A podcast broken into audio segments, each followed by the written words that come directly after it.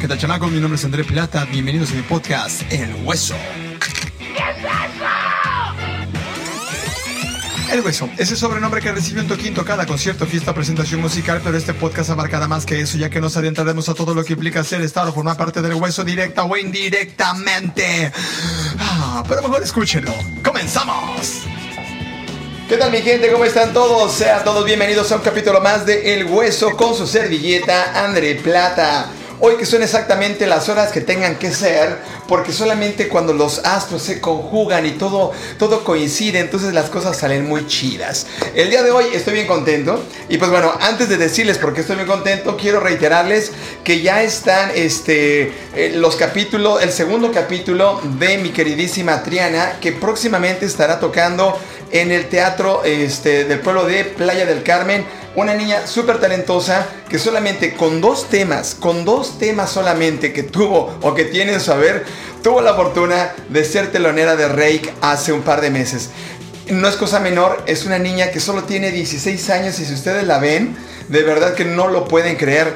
Una voz impresionante y pues bueno, están todos invitados porque vamos a estar el próximo domingo echándole porras digo, el próximo sábado, perdón, para echarle porras en Playa del Carmen. Y pues bueno, los que recién se vayan conectando con este concepto mío del podcast El Hueso, como dice el intro, el hueso no es otra cosa que lo que vivimos los músicos, ya sea solista, dueto, trío, banda, orquesta, lo que sea que vivimos en este medio. Y puede ser que lo vivamos directo o indirectamente, es decir, eh, si tu pareja vive el hueso, está inmersa en el hueso. Si tu mamá tiene que soportar los tamborazos en el ensayo de tu cuarto, también forma parte del hueso. Los amigos que todos los fines de semana van al bar a ponerse borrachos, viven el hueso. Habiendo dicho eso, ya les expliqué cómo está la cosa. Y chamacos, el día de hoy me engalana, pero cañón, cañón, cañón, un personaje que ustedes lo van a escuchar y lo van a conocer y que no dudo que tengamos que aventarnos un capítulo extra quizás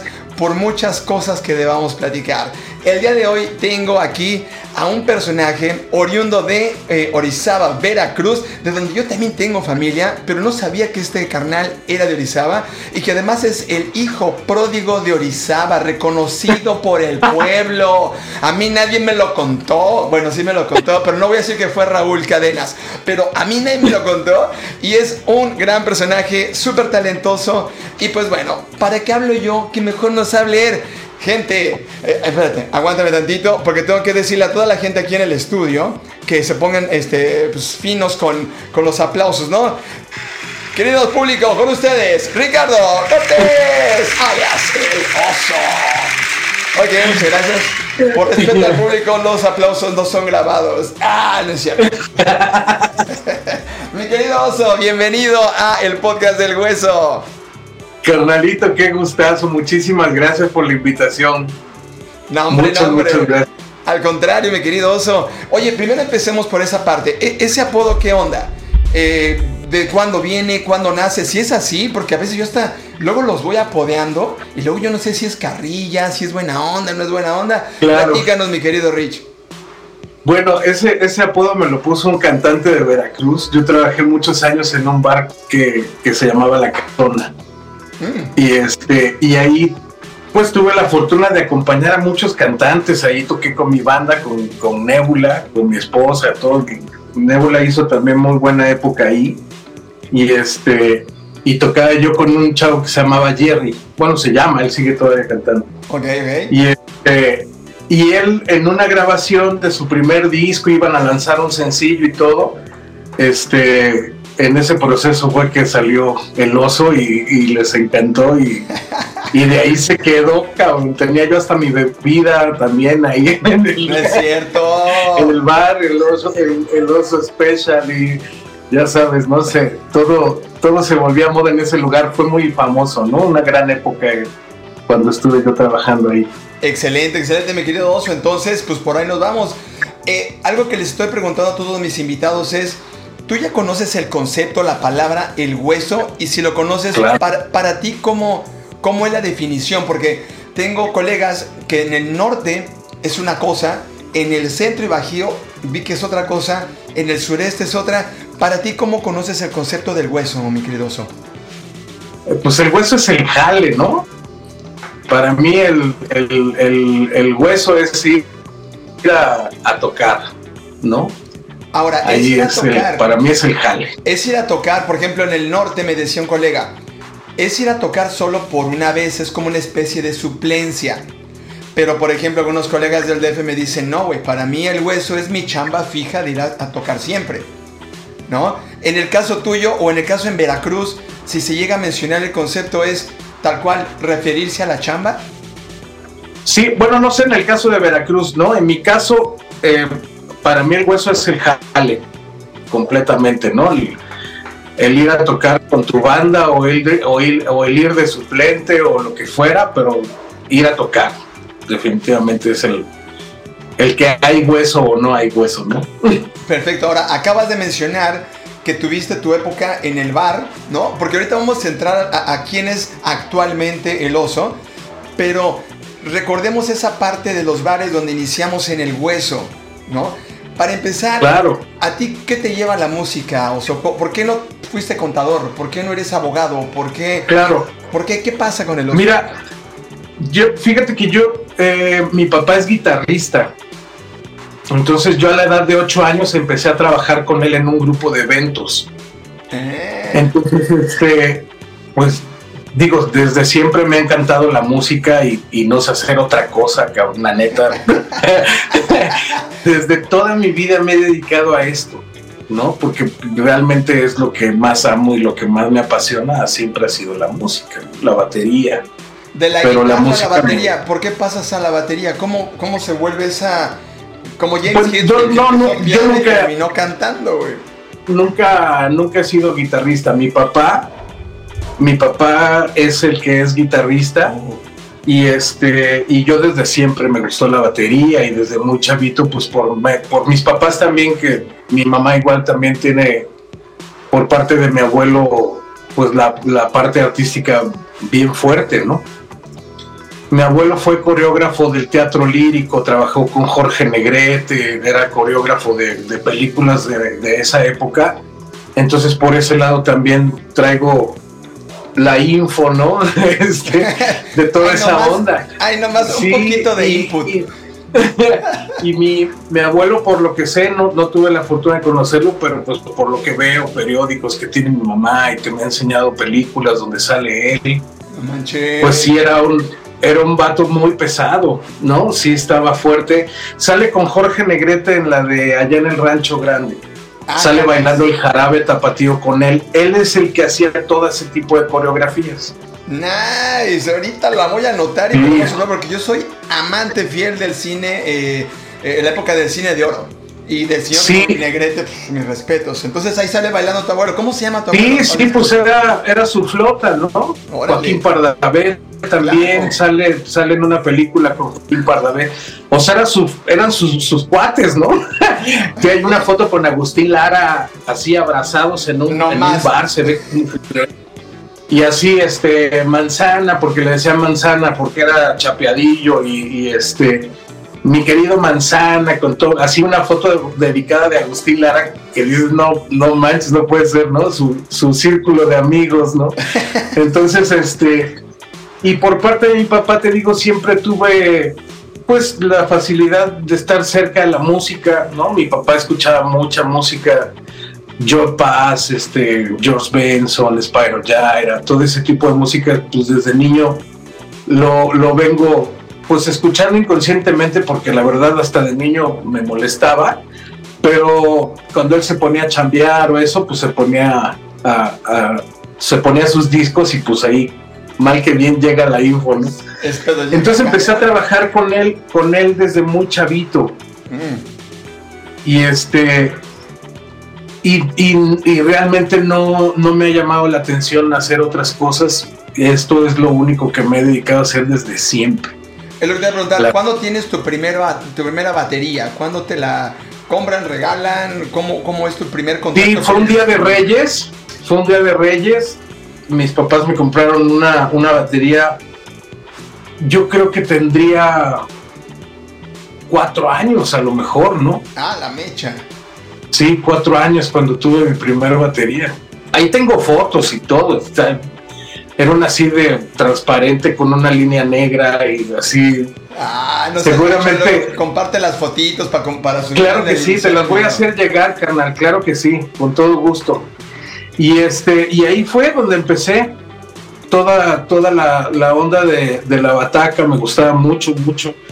Y pues ahí en, yo pues lo que veía o de lo que aprendía, yo tocaba y como alternábamos con otros grupos, pues era ver cómo lo hacían los, los grandes, ¿no?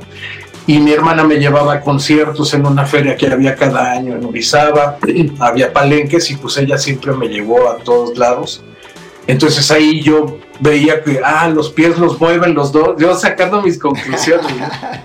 Este, ah, mira, el, pie izquierdo con el contratiempo lleva el, tiempo de la canción o lento o rápido, ¿no?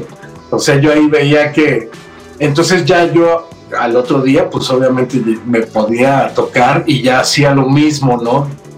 y así fue como me, sí, de ver, porque pues antes no había internet ni nada de eso, ¿no?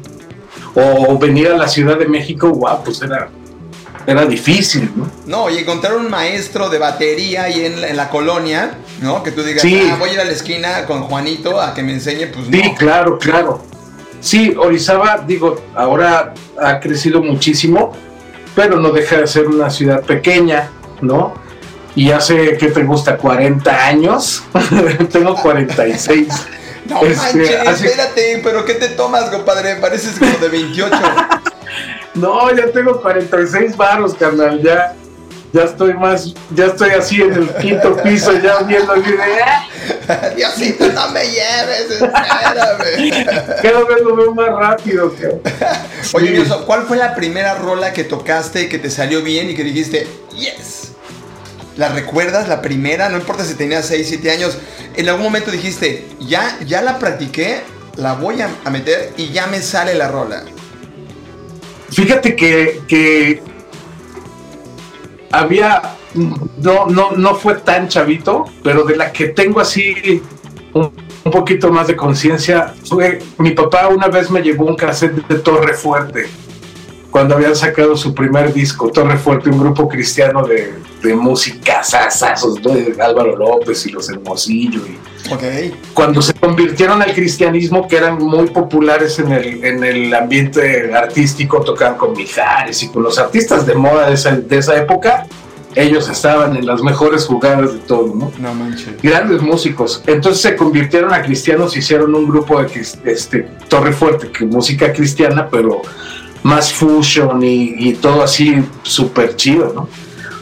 Entonces mi papá me llevó el cassette y me dijo, mira, escúchate esto, te va a encantar. Entonces ya lo puse y wow, me voló la cabeza ese disco así de, escuchaba yo cosas diferentes, ¿no? Y este, y, me puse a estudiar una canción, no, no, no recuerdo bien si me, si me salía de principio a fin, pero este sí fue de las cosas que, me acuerdo de haber estado ahí con el con el cassette, ¿no? Ah, párale, regrésale, párale y regrésale, hasta que me aprendí la rola, ¿no? Ahí el, sistema de, de, aprenderte las rolas antes era muy diferente al de ahora. Totalmente. ¿Cómo haces esa comparación? Hoy, ¿cómo es tu proceso de, de precisamente eso, de aprender una canción, por ejemplo? No, pues ahora me digo, me gusta mucho la producción, también, también hago arreglos y hay gente que me manda sus canciones y yo las trabajo y toda esa onda. Entonces, al igual, toda esa, todas esas cosas me ha servido mucho porque, pues ahora, para acompañar a algún artista, pues te mandan papeles y te mandan audios y te mandan secuencias. Entonces, pues yo meto todo a la computadora, hago una sesión, entonces puedes seleccionar el, verso únicamente. Hago mucho trabajo de memorización. Me gusta llegar al show muy, muy, este, muy bien aprendidas, muy bien aprendidas las rolas para, para gozar y estar muy atento a, lo que está pasando durante el show, estar muy pendiente del artista por, por cualquier indicación del director, ¿no? Claro, claro. Entonces trato de memorizar lo más que pueda entonces puedes seleccionar, este, voy a estudiar la intro de esta canción, ¿no? Entonces seleccionas la intro, le das barra y está en este loop, ¿no? Que no se podía hacer con los cassettes. Exactamente, ¿no? Te acababas la cita cuando se rompía calacas, güey. No sé, ¿ya qué haces, no? ¿Cómo no? ¿Cómo? Ponías el Durex, cortabas los extras, Claro, el, el pero se pedacito brincaba. de Durex. Sí, no, no, no. Era, era un terror que te pasara eso. Los que nos están Y que pasaba, ¿no? Por estar estirando y estirando la, la, la cinta del cassette. Era una bronca, güey. Nada, nada más terrorífico que se detuvieran y no querías ni siquiera sacar el cassette porque decías, ahí viene la cinta, güey. Sacar el cassette era así de... ten, ten, ten, ten, Chan, chan. Para, para las generaciones nuevas que se estén topando con este podcast, sí, antes no había nada digital, ni siquiera el CD, sí, somos de cassette, sí, así es. Cassette y lápiz, ¿no? Oh, Para... la plumita Vic Exacto. Para que no se te acabara la pila de tu Walkman. Oye, y hablando de ese antaño, ¿recuerdas cuál fue el primer evento donde recibiste lana por tocar? En el hueso, el primer hueso que dijiste, güey, me pagaron por fin. Pues con mi jefe, o sea, jefe. cuenta que sí, mi, con mi jefe, yo el primer toquín fue un 8 de diciembre en Orizaba en el Salón Moctezuma. Qué memoria, no manches. No me acuerdo el año, no me acuerdo el año, pero que ha de haber sido 88, ¿no? Por ahí. No manches. ¿Qué memoria tienes? Sí. Con razón te grabas las rolas, no manches. Y fíjate que yo, pues de morrito, imagínate el salón, yo lo veía enorme, ¿no? Yo iba bien chicho, mi primera tocada, ¿no? Y cuando me bajé del carro, mi mamá siempre nos acompañaba porque terminábamos de tocar, yo estaba muy chavito, cabrón. Entonces terminábamos de tocar y mi mamá nos llevaba a casa. Porque era mi, mi hermana también tocaba la percusión, la conga y cantaba. No. Mi hermano tocaba, mi hermano tocaba el bajo y cantaba. Y mi papá tocaba la guitarra. Y ya había un amigo que tocaba el piano. ¿no? Entonces terminábamos de tocar y mi mamá pues nos, nos regresaba, ¿no? Imagínate, eran cinco sets, ¿no? ¡A la Entonces yo por el cuarto, por el cuarto set, yo así en la mesa ya, jetoncísimo, cabrón, ¿no? Y ya era así de, Richard, ya vamos al último set. Y yo así de, "Ah, bueno, va. Y ya, pues, pues, me sentaba en la batería y ya no había bronca, se me quitaba todo, ¿no? Pero este, pero pues sí, para mí era, era cansado. Que a veces hasta mi papá lo platica y se pone hasta a chillar, porque no, pero no hay bronca, o sea, de verdad que para mí eso no, no fue pesado, güey, ¿no? No, De porque verdad no lo puedo ver como algo que no manches, cómo sufrí. Ah, ¿Qué va, güey? O sea, nunca, na- nunca, pobre de jamás mi niño, ¿no? Sí, no, no, no, nada que ver, ¿no? Oye, ¿y cuánto te Me dio muchísima, me, me, me, me dio muchísimas herramientas para, para mi crecimiento, ¿no? Tocábamos de todo, que eso también me ayudó mucho, conocer varios estilos, no nada más estar, este, yo obviamente yo quería hacer microchips, ¿no? Que era la banda que a mí me gustaba en ese entonces. Y este, y mi papá me dijo, no, vas a, tienes que aprender a tocar de todo por mi experiencia, yo lo que te recomiendo es que sepas tocar de todo, tus posibilidades se abren, vas a poder tocar con diferentes este pues grupos, ¿no? Y, y no te limites a un estilo porque eso te va a cerrar puertas, en fin. Entonces yo creo que eso me ayudó mucho, mucho tocar con, con mi papá y estuve yo creo cinco años, seis años el grupo. ¿Cuánto te pagaban Estuvo- al inicio? ¿Te acuerdas de tu primer sueldo? ¿Cuánto fue? Para que la No, gente no, escuche más o menos en aquellos ayeres cuánto era, hermano. No me acuerdo, cabrón.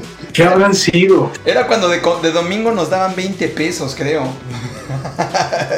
Sí, no, no, no tengo idea, no tengo idea de cuánto y, y- y que tú, será 80 pesos, 150 pesos, una cosa así, ¿no? tú tenías conciencia de decir, o sea, lo que acabo de hacer me está dejando ya una lanita. O sea, no es ir con mi familia y divertirme, desvelarme, sino amanezco y digo, órale, traigo una lanita que me gane anoche.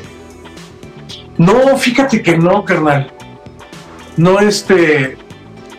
La verdad es que, pues, como estaba muy morro. O sea, como que yo, para mí, la batería, le digo a mi hijo, para mí fue como el Nintendo, Ok, buen punto, buen punto. ¿no? O sea, fue. que en mi época ese, ese juego puta era lo máximo, ¿no? Y este, y para, mí fue así, o sea, como que yo, yo me quedaba en casa de mi abuela, que era, que era donde ensayábamos, a veces ensayábamos también en mi casa y todo, pero me quedaba yo con mi abuela y desde temprano me metía yo al cuarto. A pegarle.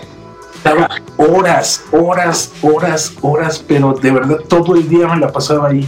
Quiero suponer que como la familia es musical, no tenían problema de que estuvieras haciendo ruido escandaloso o tenían ya condicionado un cuarto precisamente para... No, no teníamos, no teníamos acondicionado nada. De repente sí, para mi mamá, era si yo terminaba de comer, ¿no? Y puta, me, me paraba así despacito, cabrón, y ya me, iba yo caminando, Y ya cuando iba hacia donde estaba la batería, mi mamá, ya vas para el Porque era demasiado, o sea, era diario, un montón de horas, ¿no? Entonces, obviamente que pues es molesto, yo creo que hasta para los mismos bateristas estar escuchando a un, a un colega todo el día, todos los días, sí llega el momento en que dices, güey, ahí nos vemos, voy a tomarme un café, ya no te soporto, ¿no? Pobre mamá, le mandamos un saludo hoy. No, sí, sí, le, daba, le, di mucha, mucha lata, pero te digo, fueron muy, muy este, complacientes con, con ese gusto. Ay, qué padre que están involucrados en la música. Ahora, creces ¿Cuándo llega tu primera opción o primera oportunidad ya entrar, o no sé qué entraste a los bares? ¿Cómo armaste tu primera banda o cómo entraste a ese primer proyecto en el que ya, fuera de la familia, ya el oso ya empezaba a hacer lo suyo?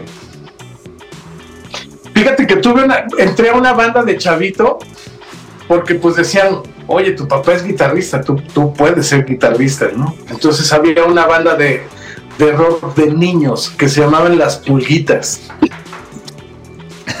Entonces me lleva mi papá con las pulguitas a un ensayo. No, el baterista es un gran amigo mío, un doctor muy cabrón ahora, pero tocaba ese güey increíble. Que yo a la fecha le digo, cabrón, de verdad no sabes lo que a mí me sirvió verte con esa energía y con esa seguridad, porque tocaba padrísimo ese cabrón, ¿no? Yo estaba tocando, yo llegué y me impactó ese güey así de verlo, sus breaks, todo muy seguro y un punch, un sonidazo que tenía y estábamos bien morros. No manches. Entonces a mí esa imagen toda mi vida me ha servido para a la hora de interpretar como que siento que ese, esa información me llegó muy clara, ¿no? O sea, como que la asimilé y, y eso me ha ayudado muchísimo, ¿no? Pero yo iba para ser guitarrista al grupo de las pulguitas. Entonces, pues fui un fracaso, güey. ¿Por qué te hago largo el cuento? Fui un fracaso, nunca pude tocar la guitarra. Yo quería, o sea, terminábamos de ensayar y yo me ponía a tocar la batería, todos los días se iban y yo me quedaba ahí en la casa de, la maestra, una maestra de piano, ahí ensayábamos y, y ahí me ponía yo a tocar la batería hasta que llegaran por mí, ¿no? Y la maestra de piano decía, oigan, ese niño toca muy bien la batería, como que no, la guitarra no es lo suyo. Como guitarrista es buen baterista el joven. Entonces, este, digamos que esa fue el, primer intento como guitarrista, pero muy, muy malo. Entonces al, al poquito tiempo me salí, ya no fui jamás. Y también estuve más grande con una banda de ahí de Orizaba, de, que, era dirigida por Chris Vázquez. Y este, y ahí empecé yo creo que a, tocar con una banda de rock y ya fue que me moví para Jalapa, que la idea era venirme a México, pero como a mi papá le ofrecieron un trabajo en Jalapa, nos fuimos para allá y mi papá de chavo vivió en Jalapa muchos años, de, ni, de, de chavo. Entonces ahí fue donde empezó a tocar la lira, entonces conoce a un montón de músicos muy buenos. Ok y me dijo, pues vámonos a Jalapa y allá te conecto con mis amigos que te den clases y todo. ya ah, pues va. Me fui para Jalapa y ahí fue donde entré con la Iliada, que era Nebula, ¿no? ¿Cuánto duraste con esa banda? Con la Iliada, ¿qué habrán sido? Puta, fueron 15 años a lo mejor, no sé. Nada, me he hecho un rato. Todo el tiempo que, sí, todo el tiempo que viví en Jalapa estuve con esa banda, nada más que nos cambiamos de nombre y cambiaron elementos y todo, ¿no? Pero, pero la Iliada es Nebula, o sea, es el proceso de, la Iliada. Ok, ok. ¿Cómo viviste el, desmadre en, la banda? Tengo aquí de repente, por ejemplo, este, en algunos monólogos que me ha aventado, no puedo dejar pasar experiencias que hemos vivido, buenas o malas, con las novias, el alcohol, las peleas, los borrachos del bar, eh, etcétera. ¿Cómo, viviste esos 15 años? Me imagino que tendrás N cantidad de anécdotas, mi querido oso. Sí, carnal, no, pues un montón, cabrón. Apenas me estaba yo acordando de cómo viajábamos, no mames, éramos unos cavernícolas. ¿Cómo, era, la transportación? o sea, era de viajar en la camioneta de Redilas que iba por ti, o sea, una vez nos fuimos a, a Minatitlán que nos salió un hueso en Minatitlán, entonces mandaron un camión, pero pues decías, güey, ¿quién? O sea, capaz de que se llevan el camión, güey, ¿no? Y con las cosas y todo, pues vámonos en el camión, güey. Órale, pues quién se rifa, ¿no? Pues tú y tú. Y yo viajé de Minatitlán en el pinche camión del equipo. Valiendo madre. No me acuerdo con quién viajé, alguien más. Yo, yo creo que fue el Pantera que seguramente debe haber sido el Pantera. Este, el bajista, el, este, que ahora es eh, también gran bajista y es un super ingeniero de sonido que vive en Cancún. Este, él era el bajista de la Iliada. No sé si lo sabías. No, no, no, no sabía. El Pantera, el Pantera es parte del proceso este que te estoy hablando, cañón. No, más ¿Quién iba a decir que iba a ser tío de mi hijo, no? Ok, ok. Y entonces en el camión, en la parte de atrás, junto con todas las cosas, dices redilas, no manches, eh, eh, sobre todo en los topes, no quiero pensar en la sacudida que traías en ese trasero. No, no, no, y ahora, o sea, ¿eran qué? ¿10 horas? ¿Te gusta? Viajamos toda la noche, llegamos en la mañana al bar y subir las cosas al, bar, ¿no? Cargar las bocinas y amplis y ya sabes, Claro, lo que teníamos que este... pasar todos y los dolores de espalda después. Y está bien, y te, te, digo yo, hasta la fecha sigo hueseando en bares, ¿eh? O sea, llego aquí a México cuando... Igual, o sea, se nos, se nos cortó tantito ahí, yo creo que fue tu internet, este, mi oso. Decías que este, sigues tocando todavía en bares. De hecho, cuando vienes a Cancún, te das tus, eh, tus vueltas en los hoteles, ¿no? Para tocar. Sí, estamos yendo, tenemos 10 años yendo. Eh, vamos a tocar los 31 de diciembre a, un hotel. Bueno, hemos ya pasado por varios. Y este. Y, te digo, o sea, tanto eso como aquí en México llego y entre semana pues hay jale de bar y todo y vamos. Qué chido, ¿no? Esa parte me imagino, este, porque eso es lo que quiero platicar ahorita. Entonces, vienes de la, este, todo un legado este, y una familia muy musical. Eh, desde tus inicios ya estás involucrado en la música, llegas este, con tu banda, te avientas tu, tu temporada muy larga y entonces ahora viene el brinco a estar con artistas ya consagrados. Eh, para la gente que nos está escuchando, platícanos ahorita con quién estás de tour, mi querido este oso. Estoy ahorita trabajando con Hash. Y te hemos visto y la verdad que te la estás pasando bomba y además estás con unas niñas que son las más talentosas del mundo mundial, carismáticas, hermosas. Aquí en Cancún tienen un fanbase bien cañón y con mi programa El Baño, que, este, que tengo con mi carnal, siempre vamos y cubrimos sus, este, sus presentaciones. ¿Cómo, qué chido, qué bueno. ¿Cómo es ese brinco, Oso? Queremos saber, la gente que está de este lado quiere saber cómo haces ese y hacia allá, compadre. pues mira, fue, fue bien curioso porque antes de Hash yo, yo me vine para acá, para México, y el que me invitó a México, que me estuvo insistiendo muchísimo, fue César Ceja. Ok. Un, así, mi mejor amigo que tuve, él falleció. Ah, de hecho, ayer fue su cumpleaños. Oh, qué pena. Y este, y él fue el que, el que me el que me trajo para acá. Yo, de hecho, yo llegué a vivir con él. Yo llegué a vivir con él aquí en México y este y estuve viviendo con él cerca de 10 meses, 10 meses, 11 meses aquí en México. Okay. Que él ya, ya tenía creo dos años, una cosa así, viviendo acá. Me dijo, pues yo ya conozco un poco de gente, vente para acá, aquí es donde te va a ir bien, güey, ¿qué haces en Jalapa? Bríncale, no te esperes. También había una de lo de la violencia, bajó la chamba durísimo, ¿no? En Veracruz, en, sí, pobre. En el estado de Veracruz estuvo terrible. Y este, y pues estaba muerta la chamba, cabrón. Y te digo, yo no, yo no sé hacer otra cosa, ¿no? Ni por la cabeza me pasa, este, pues intentar otra cosa ya a estas alturas, ¿no? Claro, claro. Y, y entonces fue que me vine para acá y estuve cinco años, estuve cinco años pues picando piedra y tocando en bares y haciendo suplencias, ¿no? Mucha gente me ha ayudado también aquí, ¿no? Eso también tengo grandes amigos que me han ayudado desde el principio que llegué, pues me han echado la mano mucha gente, ¿no? Y eh, Quique Escalante, Marco Castro, que es Quique ha tocado con un montón de artistas. Marco Castro es el que ahora, bueno, tiene muchos años ya tocando con Gloria Trevi. Son grandes amigos, Pablo Madrigal, o son un montón de, amigos que cuando, en cuanto supieron que llegué, puta, me empezaron a ayudar un montón, ¿no? Me empezaron a, pasar chambas y todo.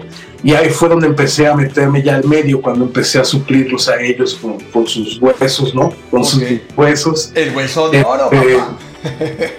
Exacto. Y en ese, en ese proceso conocí a Fer Rubel y a Lari y, me cuentan que pues después de, de, años ya de trabajar con ellos, yo tocaba con, suplía a Marco Castro con un proyecto de que se llamaba Tío Bus, que era una banda de funk buenísima, así tocaban covers de Tower of Power y todo así, un proyectazo, mano, proyectazo. De hecho, está ahí en Spotify, están sus discos de música de ellos. Ok. Y está tremendo, ¿no? El último disco está buenísimo. Y este. Y Eddie Vega estaba con Hash y estaba con Julieta. Entonces se le empezó a complicar lo de las fechas con los dos artistas. Claro. Y ya fue que yo empecé a suplirlo a él por recomendación de Fer y, bueno, de Lari y de Fer, ¿no? Y este Mateo también ya, ya le había llegado a, oídas de mí, ¿no? Entonces fue así de, ah, sí, sí he oído de él, pues escuchémoslo, ¿no? Hagámoslo con él y ya fue que Eddie me habló para empezarlo a suplir. Lo estuve supliendo un año, cuando él ya no pudo seguir y se quedó con Julieta, este, yo estuve como a prueba unos meses. Ok.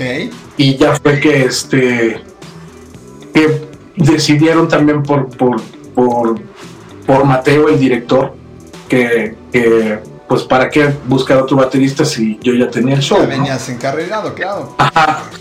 Y ya fue que, me quedé. Qué chido, mío, qué chido. Pues sí.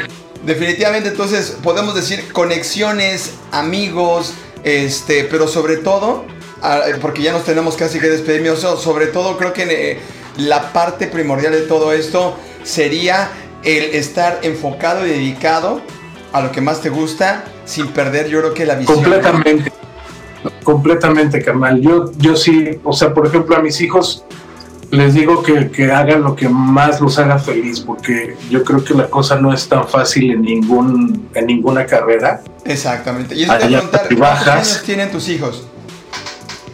Mi hijo tiene 15 y mi hija 17. No manches, pero si eres un niño, compadre, ¿qué los tuviste a los 10 o qué? por ahí de los 30, por ahí de los 30 fue que, empezaron. Perfecto. Y, eh, por ejemplo, a tus hijos y en general, ya para irnos este, cerrando el capítulo, este, ¿qué les recomiendas a, la, a la raza que va empezando o a los que están pero no la están como armando y les falta algo? ¿Cuál es tu primordial recomendación, mi querido oso? Yo creo que a veces hacemos muchas cosas y me incluyo, hacemos muchas cosas esperando algo a cambio. Ok. Yo creo que eso no nos deja concentrarnos. Ok. ¿no? Cuando lo haces con, con, el corazón, sin esperar nada a cambio, lo que venga te sorprenderá, ¿no? Vas a sentir chido. Entonces, yo creo que, que lo más importante es, es, este, pues hacerte fuerte tú en, en, tu, en, en, lo que te piensas dedicar, estudiar, pasártela bien estudiando. Sobre todo esa parte. Dándole, y, y las relaciones, ¿eh? Sobre todo esa parte, el estudio, prepararte. Sí, claro, para que cuando llegue la oportunidad la hagas, ¿no? Exacto. Porque si no, pues pueden llegar oportunidades, pero si no estás listo tampoco te llegan, ¿no? Te la pelas. Perfecto. Sí, sí, sí, exacto. Oye, se nos está quemando, nos queda un minuto de esta transmisión. Sí, definitivamente. Se fue de volada. Se fue de volada y definitivamente vamos a tener que hacer un segundo capítulo. En la primera oportunidad. Con todo gusto. Te vuelvo a robar tiempo, pero mientras tanto quiero agradecerte desde el fondo de mi corazón, ¿no? Porque este no es no es este no es fácil contar con gente tan talentosa y brillante y poder eh, tener una plática como esta.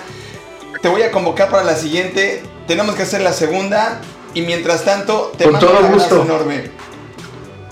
Muchas gracias, canalito. De verdad te lo agradezco que, que hayas me hayas considerado. Para mí es un halago y estoy para servirte.